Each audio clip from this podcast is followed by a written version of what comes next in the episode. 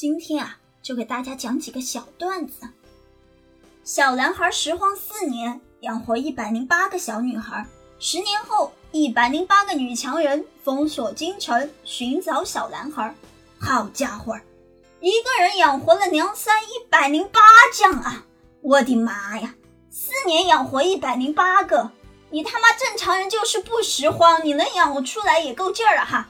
由此可以推断啊，这小男孩简直是拾荒效率惊人啊！奶奶生了妈妈，妈妈生了我，那为啥奶奶不直接生我呢？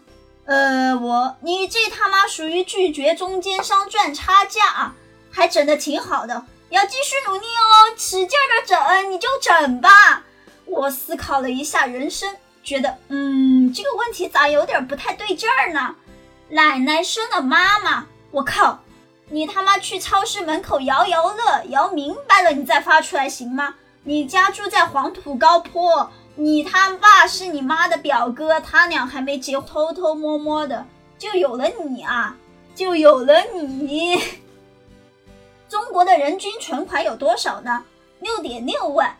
根据相关资料显示啊，我国居民的存款总额截止到二零二零年总共是九十三点四四万亿元。按照十四亿人口来算啊，哈，人均存款金额呢就是六点六万元。我他妈就想问一下，你让我那六点五万上哪儿领去？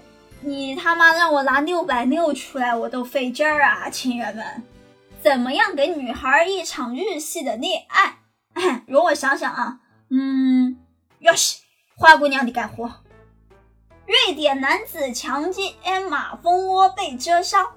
哎呀，这东西属实给我看傻了哈！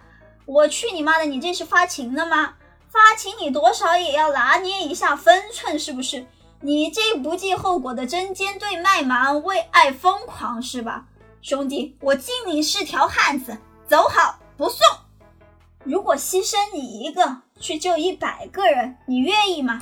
呃，我想说，换在座的各位，你愿意吗？要搁我，我我我我愿意，我愿意为他们愧疚一辈子，让我一辈子都活在道德的谴责之中啊！嘿，假如让你向你最讨厌的人磕头叫爷爷，磕一次给一万人民币，同时会朋友圈直播。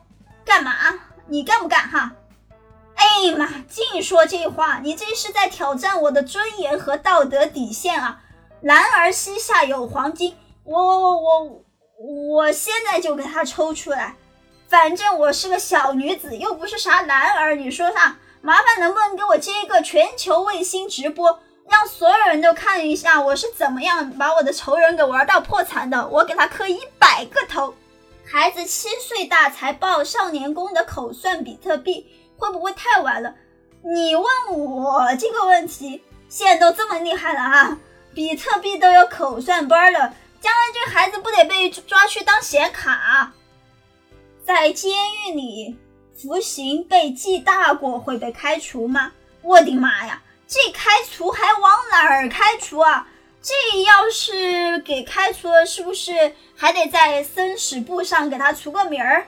不可能在阳间待着呗，不然还能咋的？负负得正，给你放了还是咋的？这话咱可以接地气儿，但不能接地府哈。爷爷是汉奸，能报考公务员吗？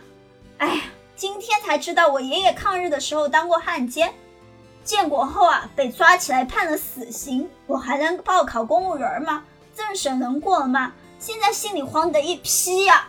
哎，其实这事儿我也不知道哈，我他妈又没经历过你这儿，你先考一下试试呗，万一过了呢，是吧？